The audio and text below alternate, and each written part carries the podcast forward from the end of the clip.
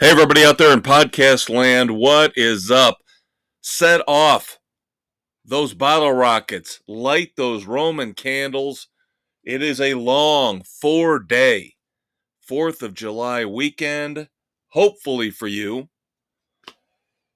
I hate to say 4th of July weekend is four days when I know some of you hardworking people out there are going to have to work at least Monday, if not through the entire weekend. So I apologize if you have to, but you still have the Fortress of Rock to get you through Saturday, Sunday, Monday, and Tuesday.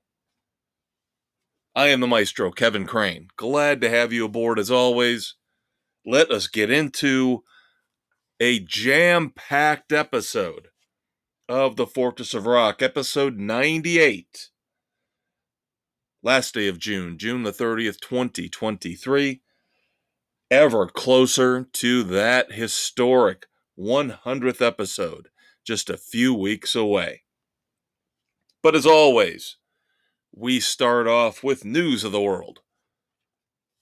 Our tribute to Freddie Mercury and Queen Lots of interesting things to discuss here in news of the world, so let's get into it. Let's start off with Elton John. Elton John performed his final show in the UK. If you want to believe it, you can believe it. I do believe it in this case. I do believe Elton John is not BSing anybody I think he is going to wrap everything up here on the Goodbye Yellow Brick Road tour. He's not going to pull a Motley Crue or a Who. So June the 25th, played in Glastonbury. Again, his final show in the UK. He does have some other European dates, technically ending his farewell tour July the 8th in Stockholm, Sweden. Doesn't necessarily sound like the place I would expect one of the greatest rock stars of all time to end his live career, but you do what the logistics tell you to do. Now, a tour that has been delayed is Madonna. Madonna is in intensive care in an ICU unit with a serious bacterial infection. Stop it. I hear you snickering out there. You stop it. The material girl is sick. I don't want you reading into serious bacterial infection any more than you should but this unfortunately has delayed the start of her current tour.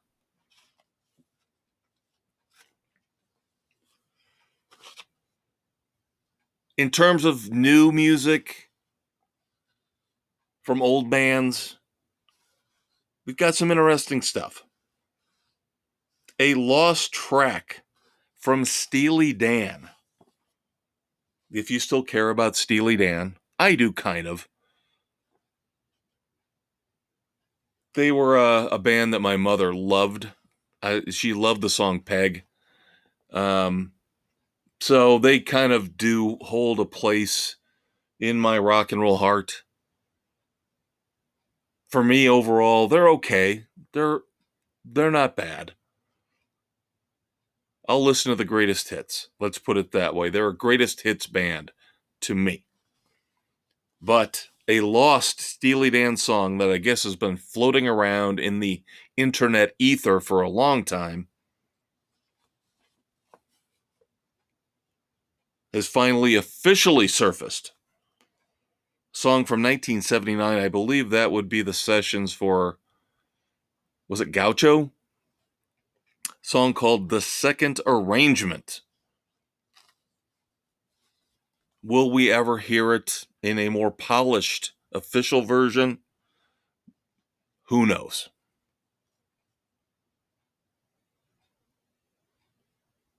Rumors are ZZ Top is finally finishing up a new album. And because this album has taken a long time to put together, this is the follow up to La Futura. So we're looking at again, this seems to be a pattern. About a decade since La Futura came out. So, of course, there were recordings featuring the late great bassist Dusty Hill. So, what we're going to hear, supposedly, according to Billy Gibbons, on three or four of the tracks on the upcoming new ZZ Top album, we will hear Dusty Hill and the new bassist, of course, the technician who stepped in, took over for Dusty Hill after his demise, and is now the full time member of the trio, Elwood Francis.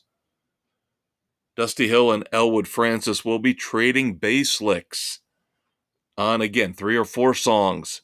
It sounds like on this upcoming ZZ Top album. Very interesting. We know about the ongoing fighting between Mick Mars and Motley Crue. lawsuits, public sniping. Well, Mick Mars says he is working on a solo album. Let's hope he's got guest vocalists.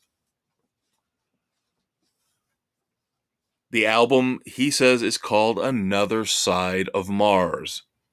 Okay. Interesting. Yes, I get it. Mick Mars, Another Side of Mars, the intergalactic stuff. Very clever.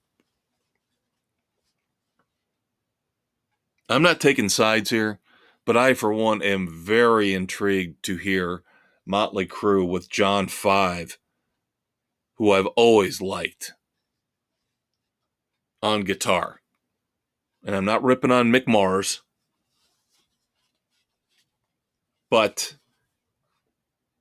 his condition, his medical condition, had to have limited him so I think this is another example of yours, mine, and the truth. You got Motley Crue, you got Mick Mars, and the truth lies somewhere in between. But if Mick Mars puts out this solo album, we'll definitely talk about it and review it here on the Fortress of Rock. My man Sammy Hagar I mean, this really doesn't mean much. This is about a bunch of people sponsoring you, and you have enough money to put up. Sammy Hagar is getting a star on the Hollywood Walk of Fame. So, kudos to Sammy. Yay. Again, the Hollywood Walk of Fame is not really what you think it is. Kind of like the Rock and Roll Hall of Fame isn't really what you think it is.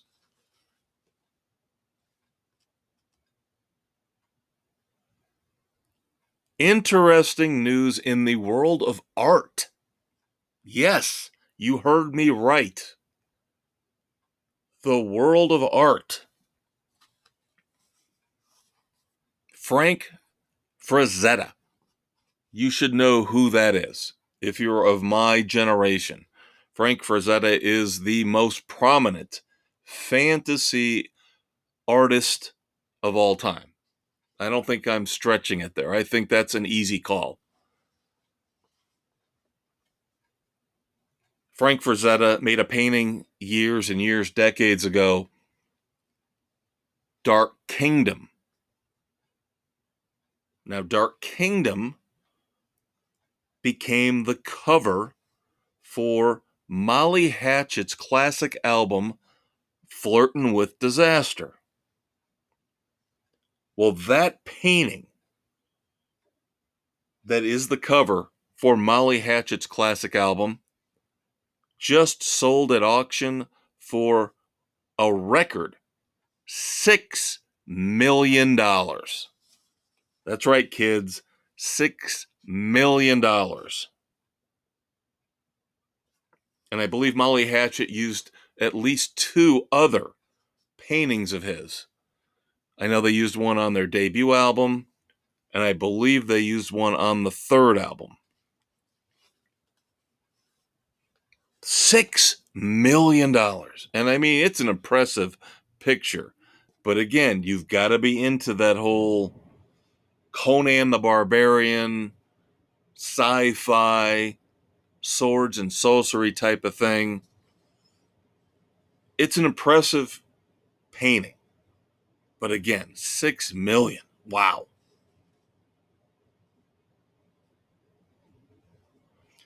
Couple of notes on TV and streaming. First up, debuting July the 18th on Paramount Plus. If you have it, this sounds like a show you definitely want to check out. A three part documentary series called I Wanna Rock. Yes, it is about 80s metal.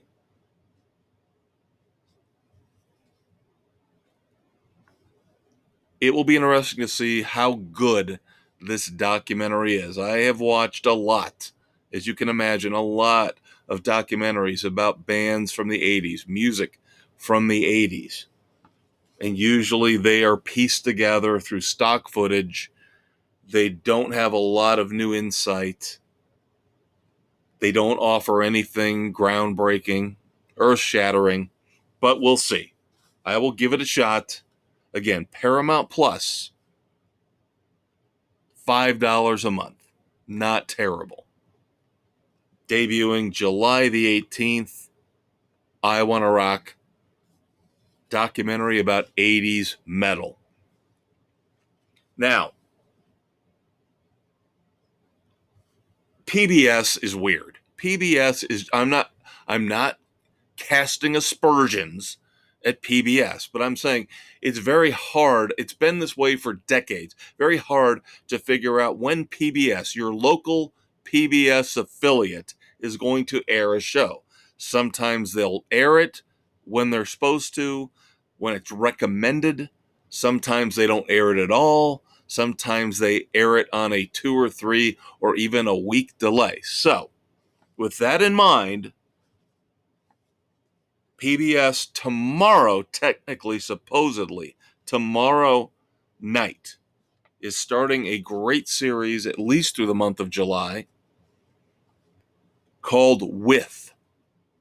W I T H, With. Where major rock stars get interviewed by sycophants, people I really don't like I'll explain that in a minute. But at least we get to hear the words of some really impressive rock stars talking about the creative process. I'll tell you this I looked at my local affiliate, wanted to drop it onto my DVR. Now, a nice side effect was I finally decided let's put Austin City Limits on there because Stevie Ray Vaughan, at least here locally where I am, Saturday night's got a great live performance from Austin City Limits, the late great Stevie Ray Vaughan. So I digress. But number one, DVR Austin City Limits. But if you can find this with on your local PBS affiliate, I would recommend DVRing it supposedly tomorrow night. Again, not on my affiliate. Tomorrow night, July the 1st, is the first installment featuring somebody who's going to be talked about a lot, a whole heck of a lot on this episode John Mellencamp. Now, unfortunately, he is being interviewed by one Bob Costas one of the most arrogant, pretentious individuals the world has ever seen. Wow. I can't believe they can fit these two egos in the same room. And I'm saying that as a fan of John Mellencamp. But some of the other shows coming up throughout July, five episodes, include Peter Frampton, Mike Campbell, of course, of the the late great Tom Petty and the Heartbreakers, Angus Young and Brian Johnson of AC/DC. And then, of course, the Tedeschi Trucks Band. Now, in a couple of these episodes, of course, Mellencamp's the only one that has to deal with Bob Costas. But again, a couple of these other episodes, you have to deal with the overblown, overrated face of Rolling Stone, not Jan Wenner, but David Fricke. Frick him. But I definitely think you got to tune in just to hear the thoughts from these artists because this is an impressive lineup. Again, I hope where you are, your PBS affiliate is a little more clear cut. They're carrying it when it's supposed to be carried starting tomorrow night, July the 1st, Saturday night, with John Mellencamp, interviewed by Bob Costas.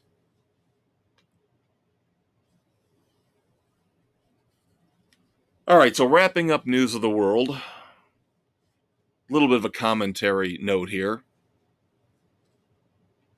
We all know, again, my generation, sorry, I'm not trying to exclude anybody. My generation grew up with Billy Joel at his peak. Billy Joel could do no wrong. Well, an Innocent Man, the album. Eh. The song, great. The album, eh. But we all know we didn't start the fire. And it gets, to me, gets bashed here in retrospect way too, too, too much. Criticism goes way too far for this song. It's just a fun song a history lesson in what? Four minutes? Take it for what it is. Is it emblematic of his catalog? No. It's a diversion. It's it goes off the beaten path a little bit. But given it's number one, he made a boat ton of money off of it. Number one song, so can't criticize him for that. And it's not a sellout song per se. It's really not. But of course, in this day and age, with creative bankruptcy run amok, we have to get an updated version of We Didn't Start the Fire from Fallout Boy. And I'm kind of tired of this. And I know cover songs they're a grand tradition. Obviously, we go back decades and decades and decades, all the way back to the Beatles with cover songs. But it seems like everybody now, because they can't come up with their own original material, they have to do cover songs. We've got bands doing different versions of their own songs. Look at Def Leppard here recently with the symphony arrangements of their biggest hits. But I'm tired of this. I am tired of Fall Out Boy putting out their updated version with newer history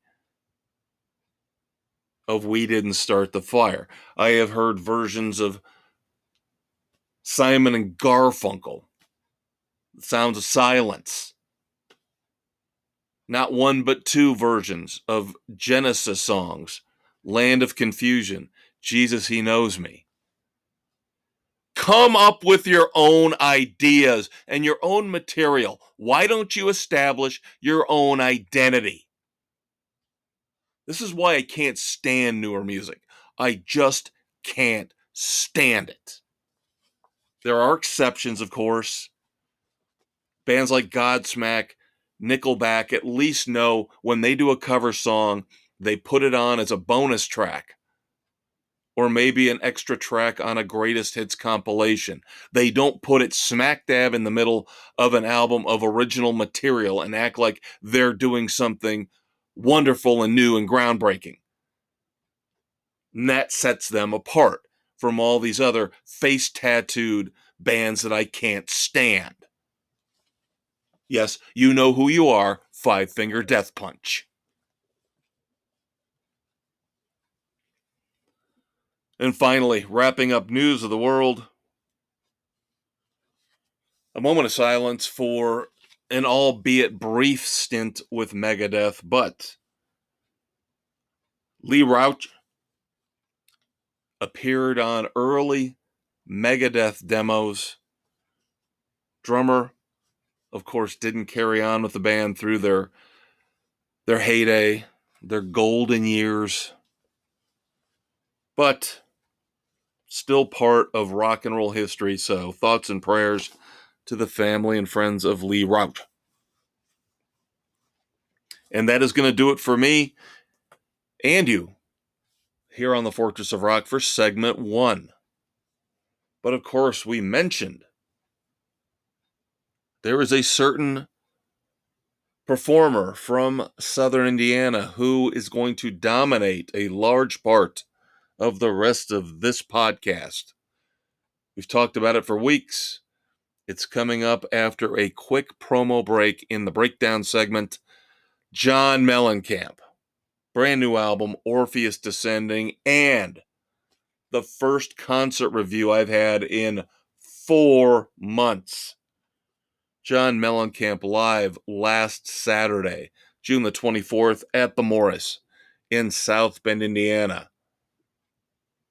So stay tuned for about a minute. Let's all take a quick break, catch our breath, and we'll be back with a lot of talk about John Mellencamp. Stay tuned, kids.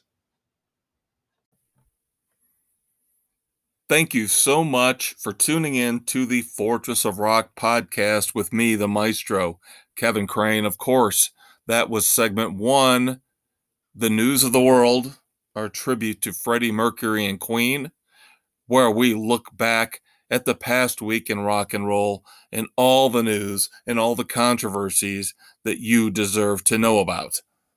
Next up is the heart of the show, the meat and potatoes breakdown, where we are going to review all the new songs, all the new albums, all the new concert tours, the shows that I've seen personally. Stay tuned for that. Of course, we're now available on Spotify, Anchor, Apple, Stitcher, Castbox, Google, Pocket Cast, and Radio Public, wherever you listen to your favorite podcast. Hang out, kids. We'll be right back.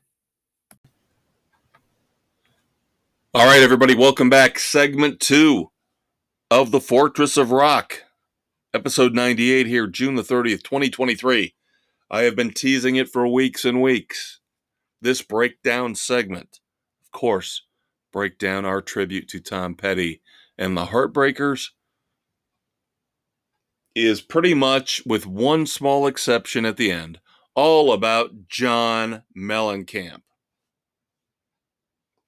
Not only do we have a review of Orpheus Descending, his brand new album, but I have a review first and foremost of John Mellencamp live this past Saturday night, June the 24th, at the Morris in downtown South Bend, Indiana.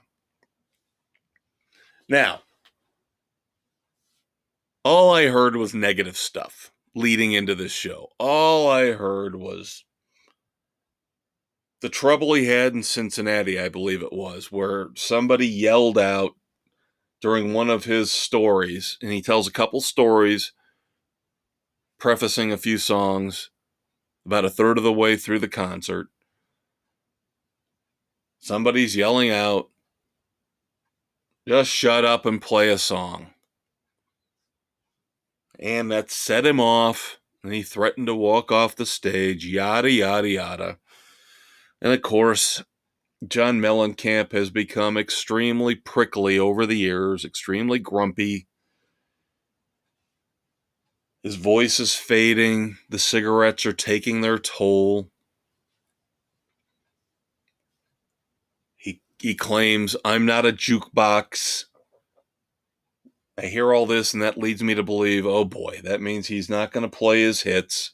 He's complained in the past about doesn't like playing Jack and Diane, doesn't like playing Hurts So Good. So I didn't know what to expect. And then a friend of mine who I went to the show with told me she had talked to some people for the Friday night show because he played two nights in South Bend, the 23rd and the 24th. She'd heard that he was a little grumpy Friday night the sound wasn't good. There was a spoken word interlude about halfway through the show that you really couldn't understand. Again, possibly a sound issue. And I'm thinking, oh boy, you know, we're going to get all of these songs that he's been playing over the last 15 years or so as he's been exploring more the Bob Dylan, the Woody Guthrie type territory that he, he seems to love more now than than actually playing rock and roll. So, the night didn't start off all that great because I had heard again from a couple different people that there is no opening act. There is a 30 minute film irritatingly projected from behind the screen.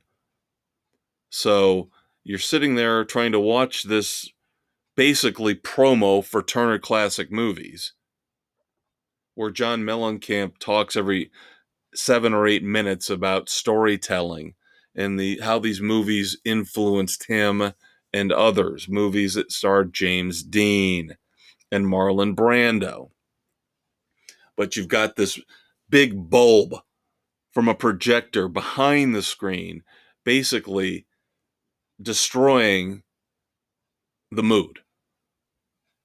And then, of course, the people in the audience, and I can't blame them. They don't want this. They're talking, they're chattering amongst themselves. They're going to get adult beverages or wondering if they can get a t shirt before 8:30 when the show is scheduled to actually officially start. So again, starting off on a downer note.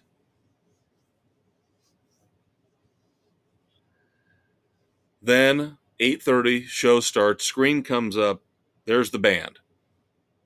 Awesome stage set again, harkening back to that Turner Classic Movies old school movie theme that's been established.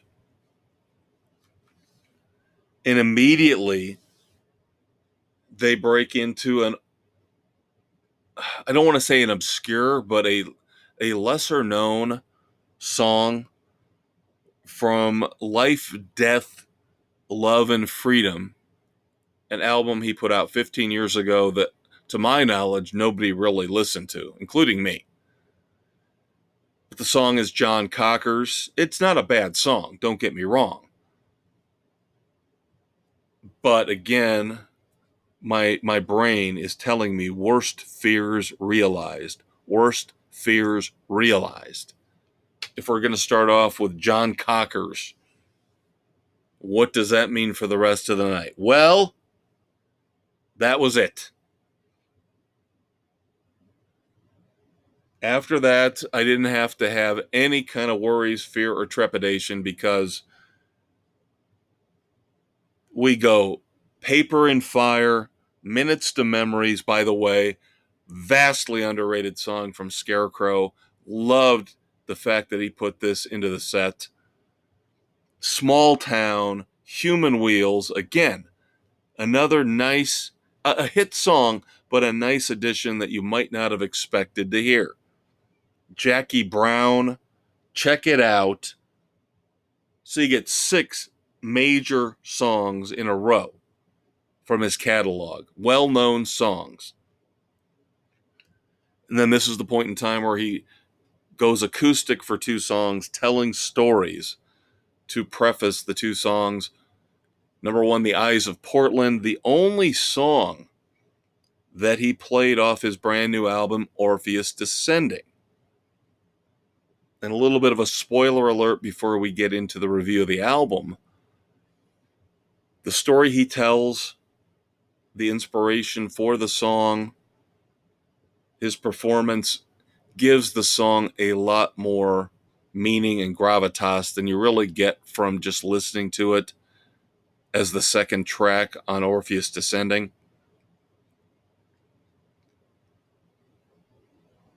And then the second song where he has a story concerning his his grandmother, which is just awesome.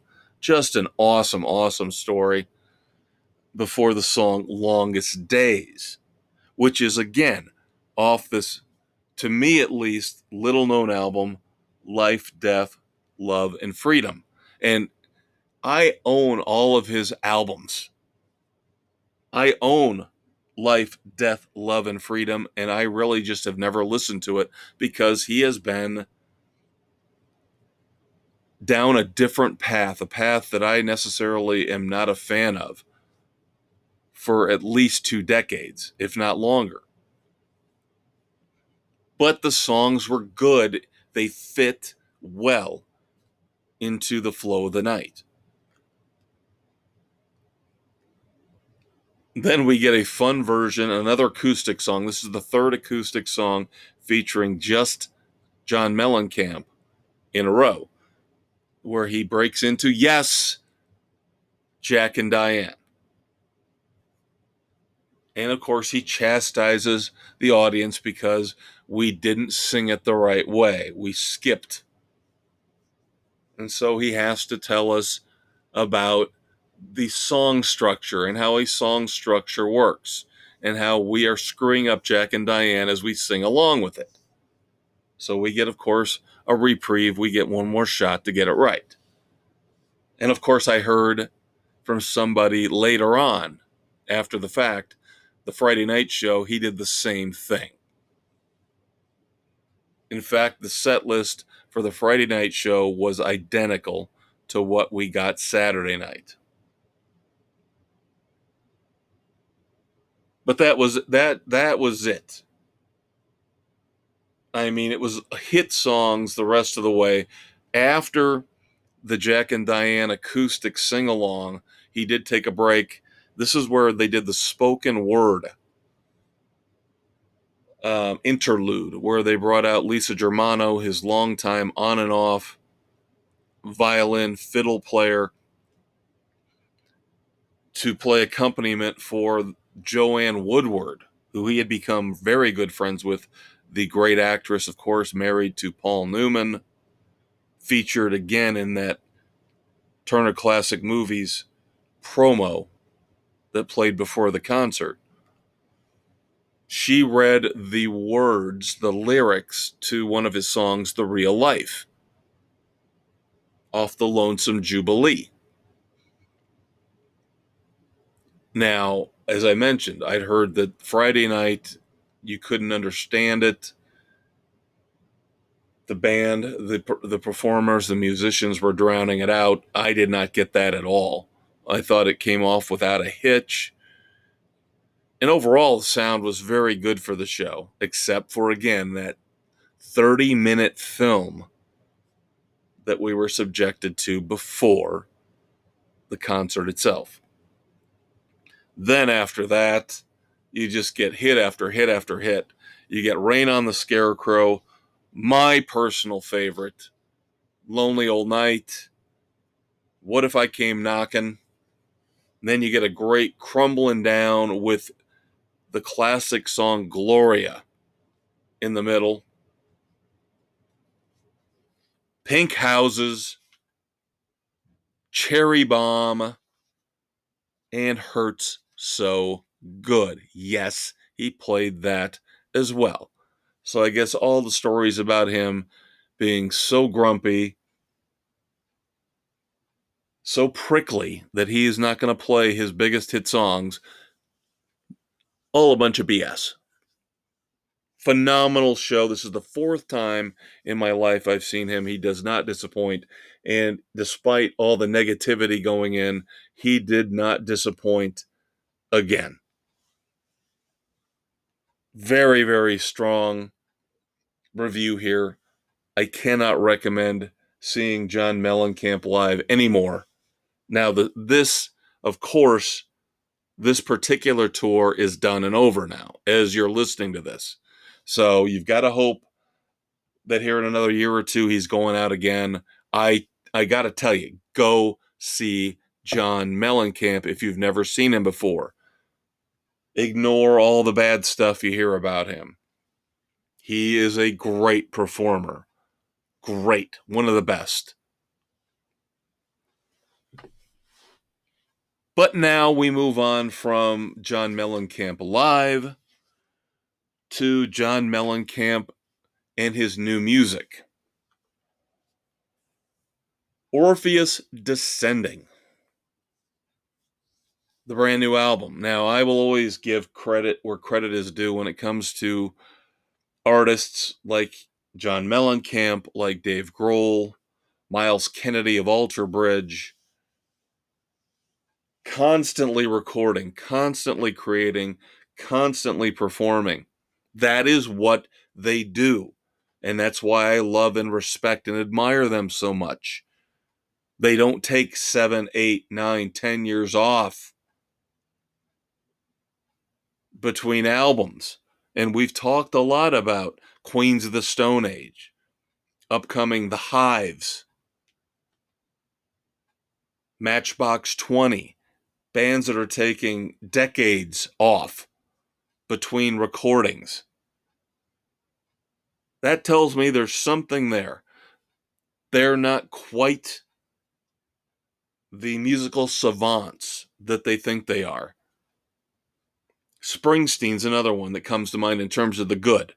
Springsteen continuously producing content. So, in that sense, I give John Mellencamp a world of credit. Strictly a One Eyed Jack, his last album came out about a year and a half ago. Solid. And of course, he worked on a couple songs with the aforementioned Bruce Springsteen. No flashy guest stars here on Orpheus Descending. Now, the first two singles would lead you to believe that this is going to be a heavy album in terms of political themes, the bad things going on in the world. And if you look at the the track listing and of course, as always, we will go track by track here through Orpheus Descending. you could take the first three songs and say, oh boy, here we go. This is going to be a 45 minute, 50 minute rant about how America is awful and America is terrible and we're not doing the right things for this segment or this group. Because it starts off with the first two singles. Lead off track is Hey God. Of course, about gun violence in America. And we've reviewed this in the past on The Fortress. Musically, it's pretty solid. Lyrically, it's divisive. You take it as you want to take it. I think this is the trap with writing a song about a political hot button topic is that you're going to get some of your fans that are going to love it some of your fans are going to hate it. And again, you express yourself, you do it on an album where I know it's coming, not in a concert venue. And again, I admire the fact, completely admire the fact that John Mellencamp in concert toned it down, did not force his viewpoints on us. Completely and totally admire him for that. Billie Joe Armstrong of Green Day, Bruce Springsteen could take notes from the subtlety of John Mellencamp. Now, on the album, if I'm shelling out my 12 bucks, I know what I'm getting going in. I'm fine with it. So, again, Hey God is a, a good song musically. You take the lyrics for what you will. And you could say the same about the second song. The only new song that he played in concert, The Eyes of Portland. Now, musically, this one is weaker, much weaker than Hey God. This song is about the homeless problem in America.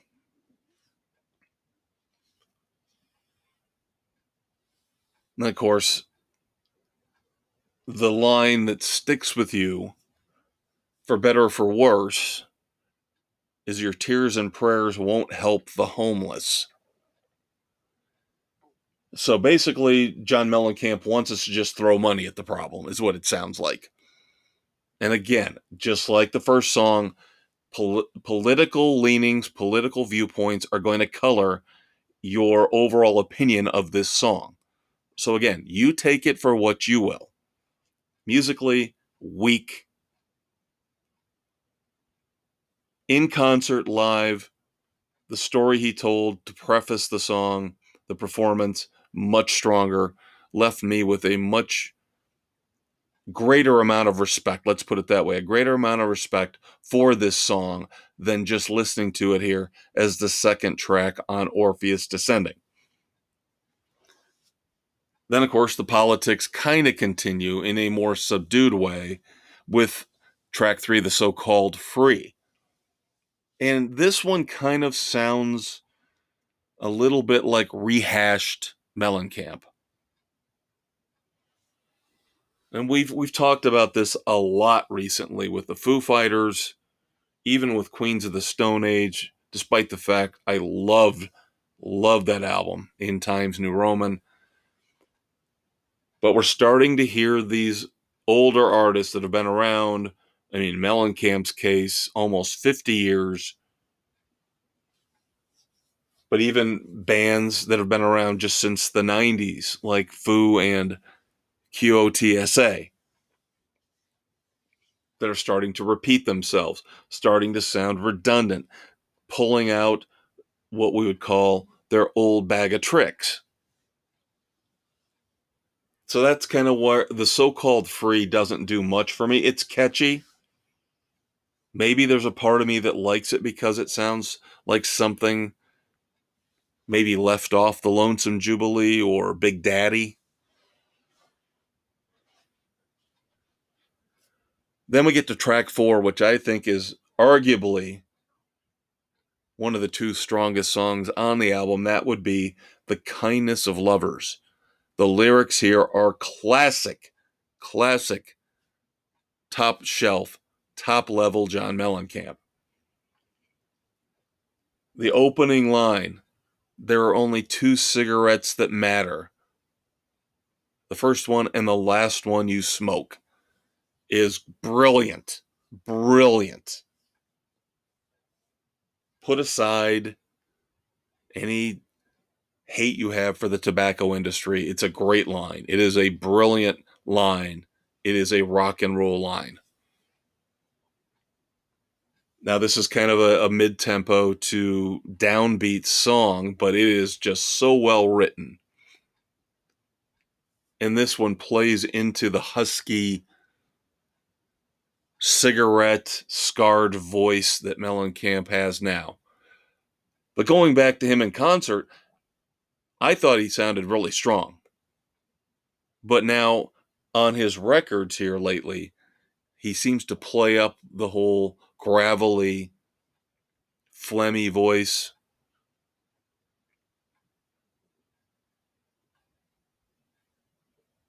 Unfortunately, after the kindness of lovers, we get to Amen, which is really the first, do I want to say bad song on the album? It's just dull. It's just a dull, dull song. And again, this is kind of characteristic of the last handful of John Mellencamp albums. You'll get some good stuff, and you're going to get this dull, folksy stuff that seems uninspired and unfocused. But then we jump back into the good stuff. Along with The Kindness of Lovers, track six, the title track, Orpheus Descending, is spectacular. It's reminiscent of the theme from The Sopranos. I'm telling you, listen to the theme from The Sopranos and then listen to Orpheus Descending and tell me if they don't sound similar. Great chorus in this song. Of course, I try to keep the fortress clean, so I will paraphrase. If there's a will, there's got to be a way. If there's a will, there's always an effing way. And you got to listen to his delivery. It is spectacular. So, probably the title track would be my favorite followed by The Kindness of Lovers. Yeah, unfortunately, I'm spoiling things because we got five songs left.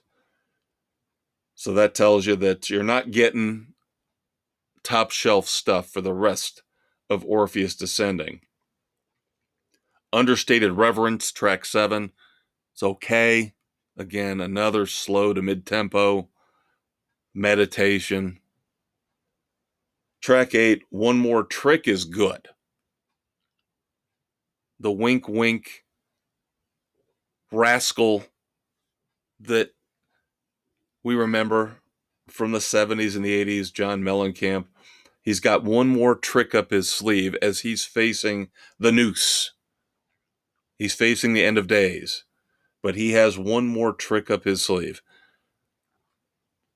The last good song on the album, unfortunately, because then we get Lightning and Luck Track nine, it's okay.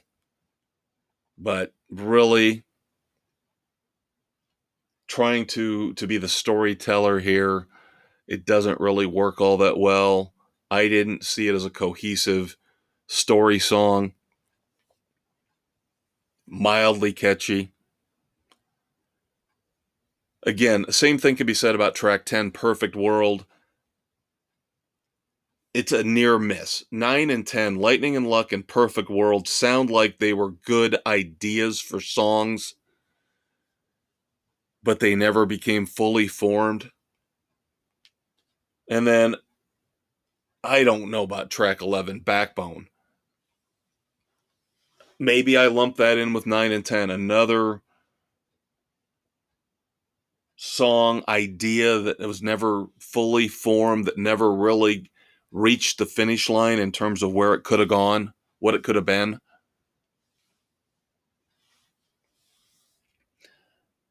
So, how do I rate Orpheus Descending? It's good. I'll probably listen to it again. Unlike Life, Death, Love, and Freedom, where obviously it seems like I missed something if he's playing songs 15 years later off that album in concert. It'll be good background music, Orpheus Descending. But I'm still going to defer to all the old classic. I'm going to be listening to American Fool, Lonesome Jubilee, Scarecrow, Nothing Matters, and What If It Did well, well before I'm going to pull out Orpheus Descending. So there you go, kids. That is your John Mellencamp breakdown segment, but but not quite done yet. One song to review outside of John Mellencamp. You could say this this man is kind of a peer, a little bit older, not much, little bit older than John Mellencamp. New song from Alice Cooper. I'm Alice, kind of like his theme song here in his latter days as a musician. It's kind of fun. I enjoyed it. Sounds well produced, sharp. Of course, he's got a ridiculously good backing band. The whole idea behind his upcoming album is that he's got his touring band with him in the studio trying to recapture the magic that he feels they've got when they do a concert but he wants to translate that into the studio. I guess he feels like his work in the studio has been lacking. And i am alice is pretty good. It's a, a pretty good first shot across the bow let's say at times reminiscent a little bit of old Bon Scott ACDC. Listen to the song and, and you'll kind of get what I'm talking about there. But uh, yeah, I'm Alice. Very solid first release off the upcoming album Road. So uh, next time he puts out a single, we'll go ahead and review it. We're not going to treat him like Greta Van Fleet. I just saw they put out their fourth single from their upcoming album. And I am not touching it with a 10 foot pole after being disappointed so badly, so miserably with the first three singles. I'm done. I told you I'm done. I'm out on Greta Van Fleet. Alice Cooper, different story. Check out I'm Alice. Check out Orpheus Descending.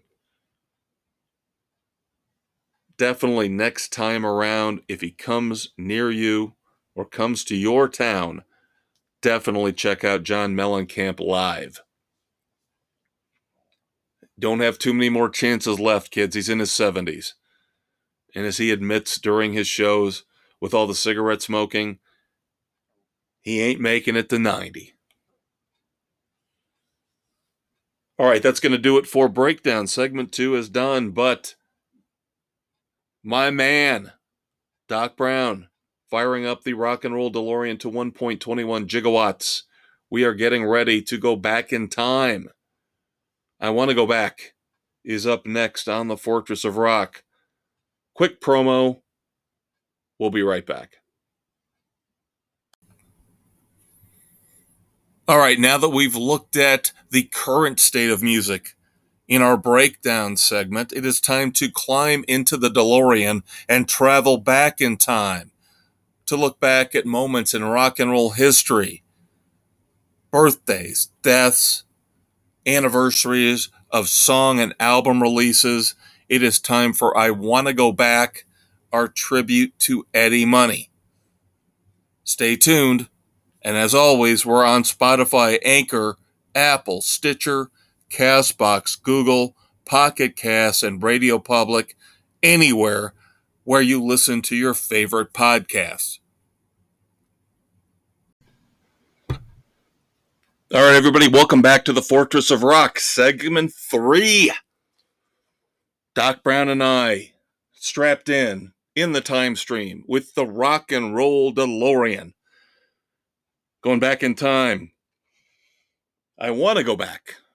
Of course, as always, segment three, our tribute to the late, great Eddie Money. Birthdays, anniversaries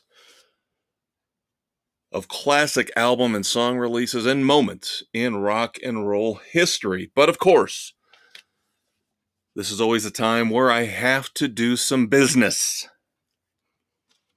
First up, let's twist things around a little bit. Let's do a 180. Let's start off with our sources. I cannot do this alone. I need you to listen and I need help in terms of ideas when it comes to especially segment one, news of the world, and segment three here. I want to go back and I have three main sources for the stories and the ideas. But keep in mind the opinions, sometimes heated and passionate, are mine and mine alone. UltimateClassicRock.com, ThisDayInMusic.com, and of course, the mighty Van Halen News Desk. Now, got some sad news to pass along when it comes to the platforms, the options where you can find the Fortress of Rock each and every Friday night. We are losing in two months. We are losing one of our major platforms. They are shutting down. No, we didn't do anything to offend them something has gone wrong. They can't sustain it. I don't know what the problem is, but Stitcher is leaving us on August the 29th. So if you have Stitcher and you listen to the Fortress of Rock through Stitcher, please make note of where else you can find us and where else you can listen to us. That includes Spotify, Google, Radio Public, Pocket Casts, Apple, Overcast, Castbox, Amazon Music, Audible, and iHeartRadio. And of course, don't forget to check out the Facebook page, especially on the weekends, where number one, you find a link to the brand new podcast episode. Number two, you have every Friday night the Weekend Rock Project. Gonna do a little tie in with wrestling this weekend, this long four day weekend. Money in the Bank. WWE overseas in London doing their annual Money in the Bank competition, their premium live event. So let's get your best songs on the Fortress of Rock Facebook page that include the word money bank, cash, whatever. Tie it into moolah. The green stuff. We'll be pretty fun, pretty liberal here with the rules this weekend. So jump on and tell us at the Fortress of Rock what your favorite rock songs are that have money, cash, bank in the title. And then, of course, this Sunday will be New Music Sunday. Every Sunday afternoon, we have a new song for you, a new video. Most likely something we have discussed here on the Fortress of Rock in the current episode. I have a feeling I pretty much know what Sunday's song is going to be, but you'll have to wait till the next segment to get a better idea of what that song will be on the Facebook page, New Music Sunday. All right, Doc Brown. Pretty uh, overwhelmed here. Got a handkerchief out, dabbing sweat off his brow because we have got a ton to talk about here. This is going to be a very full segment of I Want to Go Back. Let's start off with birthdays. June the 30th, 1968. For you metalheads out there, and when I say metalheads, I mean heavy, heavy metal. Phil Anselmo of Pantera. Born on this day, June the 30th, 1968 guitar god, Yngwie Malmsteen, born on this day in 1963. Just a couple years older than me. And look how much he's accomplished. As I sit in my basement and talk to you. Just kidding. Just kidding. Very happy. I love doing this. Now, to me, this birthday this week might be the most significant. June the 30th, 1960, producer Brendan O'Brien was born. Brendan O'Brien has 14 number one albums in the U.S. as a producer. Let me give you some of the names of the bands and the performers he has those number one albums with. And you tell me if I am overstating the fact that this man is much more significant in the history of rock and roll that he than he gets credit for. Brendan O'Brien has produced number one albums in the US for Pearl Jam, the Red Hot Chili Peppers, ACDC, the Black Crowes, Bruce Springsteen, and Aerosmith, among others. Wow. You think about that. You do some research, you go online, and you look up these albums that he's produced phenomenal track record as a producer. Right up there with the likes of Rick Rubin, Mutt Lange, one of the greatest rock and roll producers of the last 50 years. Going back to 1956, June the 30th, of course. Adrian Wright, a member of the Human League, no, not the Human Fund from Seinfeld, the Human League. Of course, a couple of mammoth, massive hits, including Don't You Want Me.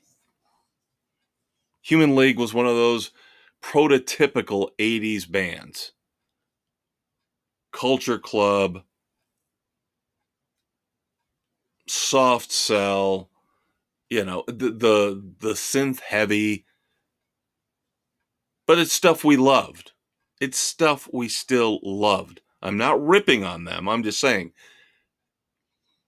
You had your rock and roll, you had your 80s hair metal, you had the legacy acts like Heart trying to resuscitate their career. But then you had, again, the prototypical 80s bands. Level 42 comes to mind. You know who I'm talking about. Human League, definitely one of them.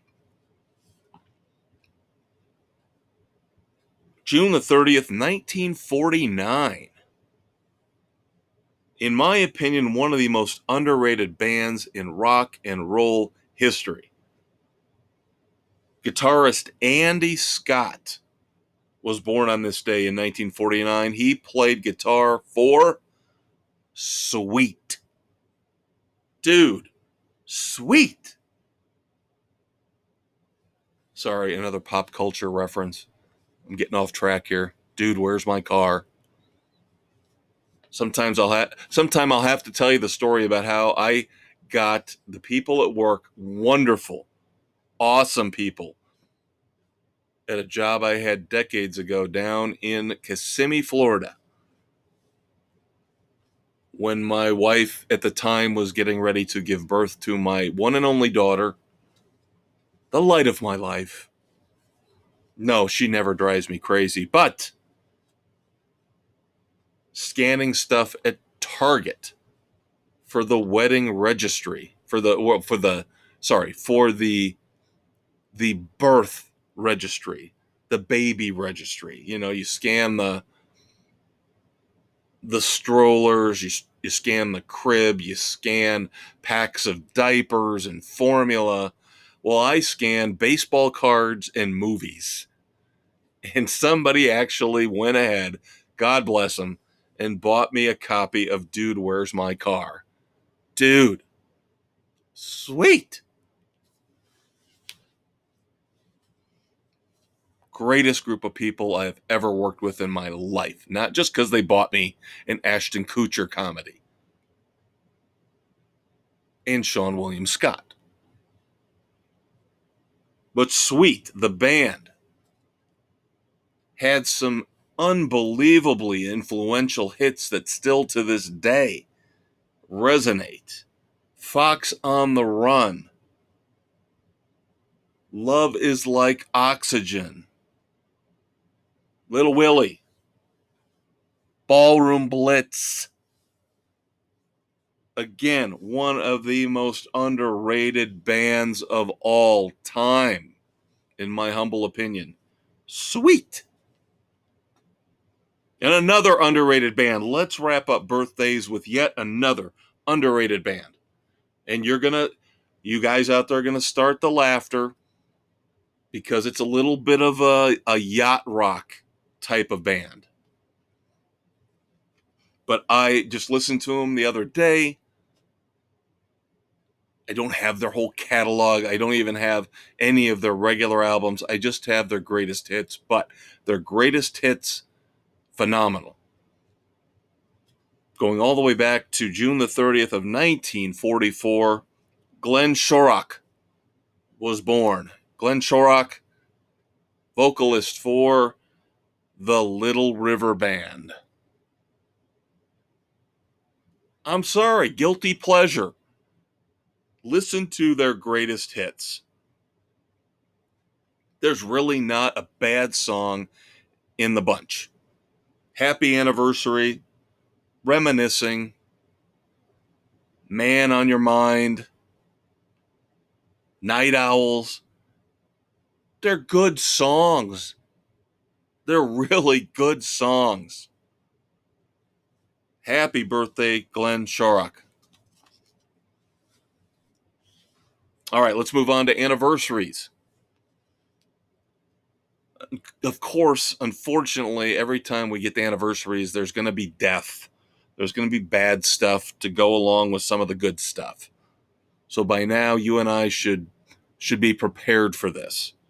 So a couple here, two or three downer notes to start off anniversaries here in I Want to Go Back. June the 30th, 2004, Dave Davies, of course, along with his brother Ray, founding members of the Kinks. Unfortunately, on this day in 2004, Dave Davies suffered a debilitating stroke that he is still dealing with here almost 20 years later. June the 30th, 2001, guitar legend Chet Atkins died. June the 30th, 2000,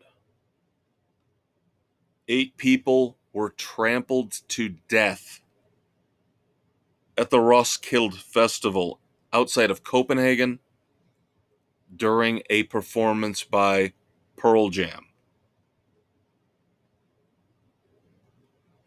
Okay.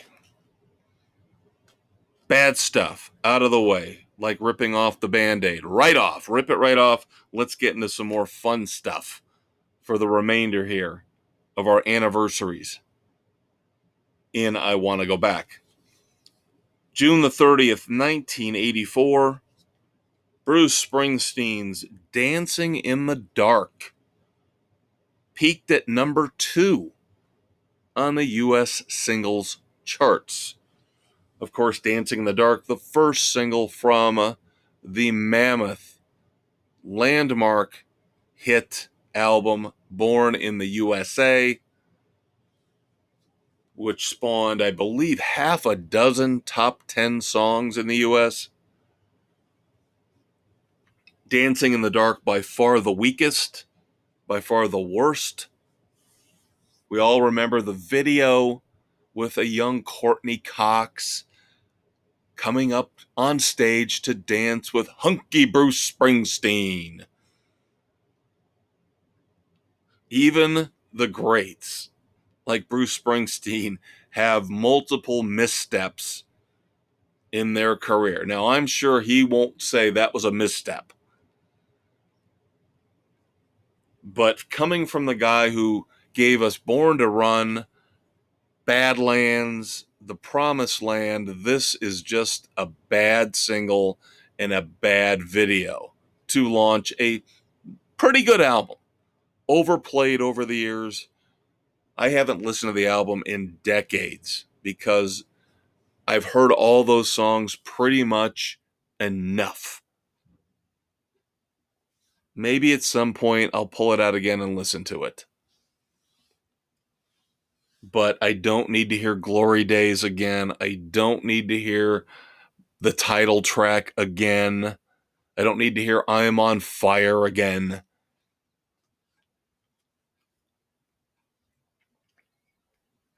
June the 30th, 1979. Again, I've told you guys, I kind of have an affinity for the disco years. Back in the mid mid to late 70s. Just that's my milieu. that's the type of music that helped formed who I am today when it comes to my opinions and my knowledge of music. One hit wonder, but it was a great song for the era, for the time. Anita Ward was number one on the US singles chart with Ring My Bell. I will not sing it. You don't want to hear that. I don't want to hear it. Nobody wants to hear it, but catchy and infectious. Go on Spotify and listen to Anita Ward's Ring My Bell. Number one today in the US in 1979. Now we go to June the 30th, 1977, and oh boy, this satisfies so many levels of the geek in me, it's ridiculous. Not only music, but comic books.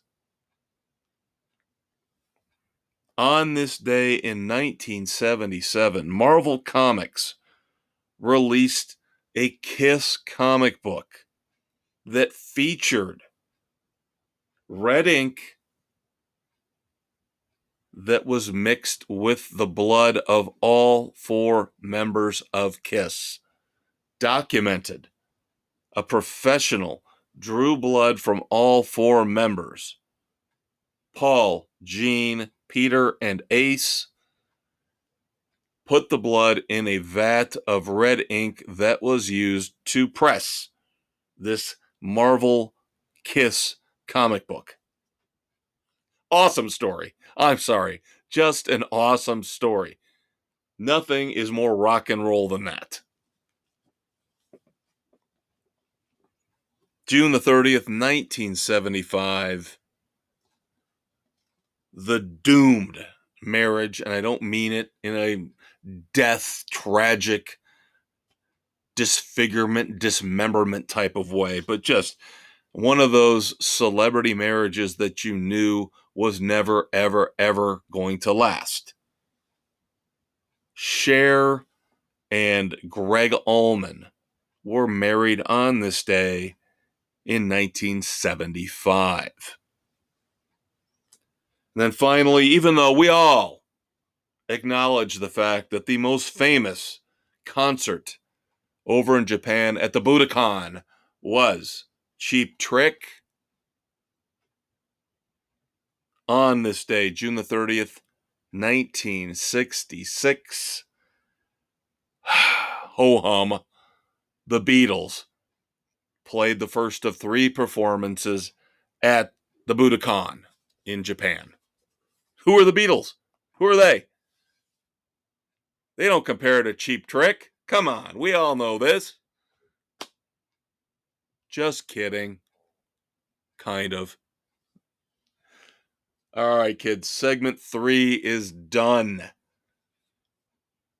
We have got one final segment, though, as you know, after a quick promo break to talk about the music we will be reviewing here for the rest of July. It's not even July yet. Starting tomorrow. All the music, the concerts, the songs, at least to this point, that I know I will be reviewing for you in July 2023. It is time to wrap it up. I'll be right back. Well, we hope you enjoyed our trip back in time looking back at the anniversaries, the classic moments in rock and roll history but of course, the DeLorean works both ways. So now we have to move forward. The last segment here, as always, on the Fortress of Rock with me, the maestro Kevin Crane.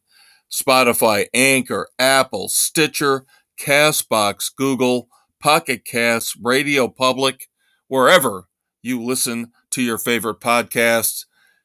It's all about the future what's coming out here in the next month or two, what songs, what albums, what concert tours.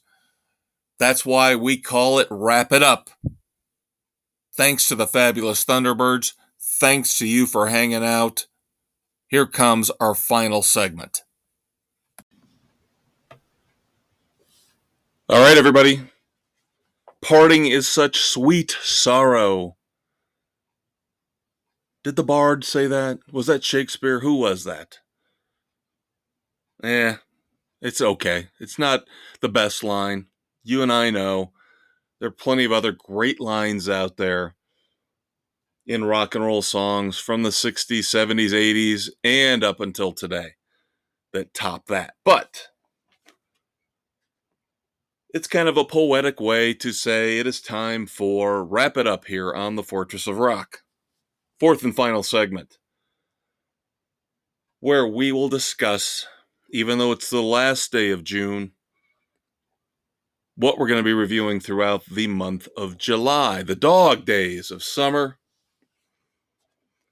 Next week, our featured album review will be Ayron Jones, Chronicles of the Kid. Second album from him. Like the first one, I have my issues with him, but uh, he is one of those young artists who can really, when he hits the right notes, when he doesn't overreach or doesn't try to do too much and expand into too many different genres, is phenomenal, truly phenomenal talent. So next week, Ayron Jones Chronicles of the Kid is our featured album review. And that will be episode 99. In two weeks, episode 100, I am thinking we are going to do an all out retrospective of the greatest of all time concerts, albums, songs, moments in rock history, in my humble opinion. I feel like I need to make episode 100 special. Plus, I don't think we've got an album that we're going to be able to review for that show. That's going to be in a downtime for concert reviews as well. So it's perfect. Now, next week, I will also be playing catch up with all of these songs that I have been promising you. So not only are you going to get Ayron Jones, but I am going to review Paul Rodgers' new song. Of course, Paul Rodgers of Bad Company. Living It Up. Listen to it today, not bad. Need to give it a little bit more in terms of listens to give you a fair and full review. Two songs from Rick Springfield Automatic, the title track from his upcoming new album, and She Walks with the Angels. Mm-hmm. That one I've also sampled. Again, not bad. Interesting. Still debating whether or not I'm going to review n- more new Dolly Parton. Probably will still review the one with Rob Halford, Bygones. We're still looking at Pretenders. We're still looking at Peter Gabriel. And now the one addition to the list that will definitely be reviewed in breakdown next week, which of course will be July the 7th, the third single from the upcoming second album from Mammoth WVH, Mammoth 2, Take a Bow. Now, the story behind this song is very, very interesting in that Wolfgang Van Halen plays his dad's old red, white, and black Frankenstein guitar. And the guitar solo on this, again, I have sampled this one as well, is haunting. I'm not saying the song overall is great, but the guitar solo is mesmerizing. You can hear, I am not overstating this. You can oh, you can hear his father a ghost of his father taking over Wolfgang's fingers and playing that guitar. I am not kidding you. You listen to it before I get to the review next week and you drop me a line on the Facebook page. You let me know. It sounds eerily for about 30 seconds like we're listening to Eddie Van Halen. And concerts, in terms of concerts, we just gave you John Mellencamp here earlier. This is the last little dull period before we get into eight or nine straight weeks of concert reviews. At the end of the month, we will have a review of Foreigner and Loverboy for you. And then again, it's going to be every week after that. The week after that will be Parti Gras featuring Bret Michaels, Night Ranger, Jefferson Starship. After that, Matchbox 20. It will go, I'm not kidding you. I am not overstating this, kids. We're literally looking at eight straight weeks of concert reviews starting here. I believe it will be the July 28th episode.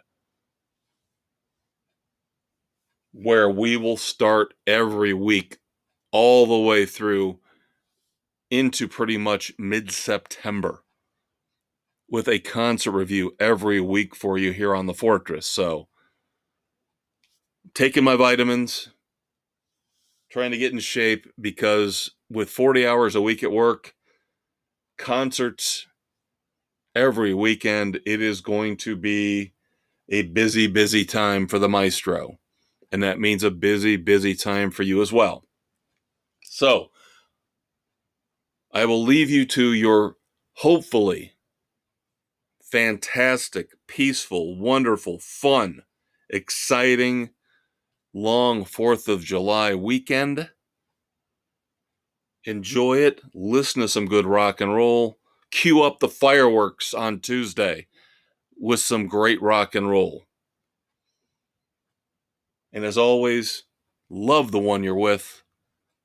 I'm the maestro, Kevin Crane. As always, thank you very much for indulging me for an hour, hour and 15 minutes each and every Friday as we talk about the music that shaped us, that moved us, that was our constant companion, our best friend when we were growing up. Take care. I will talk to you in seven days.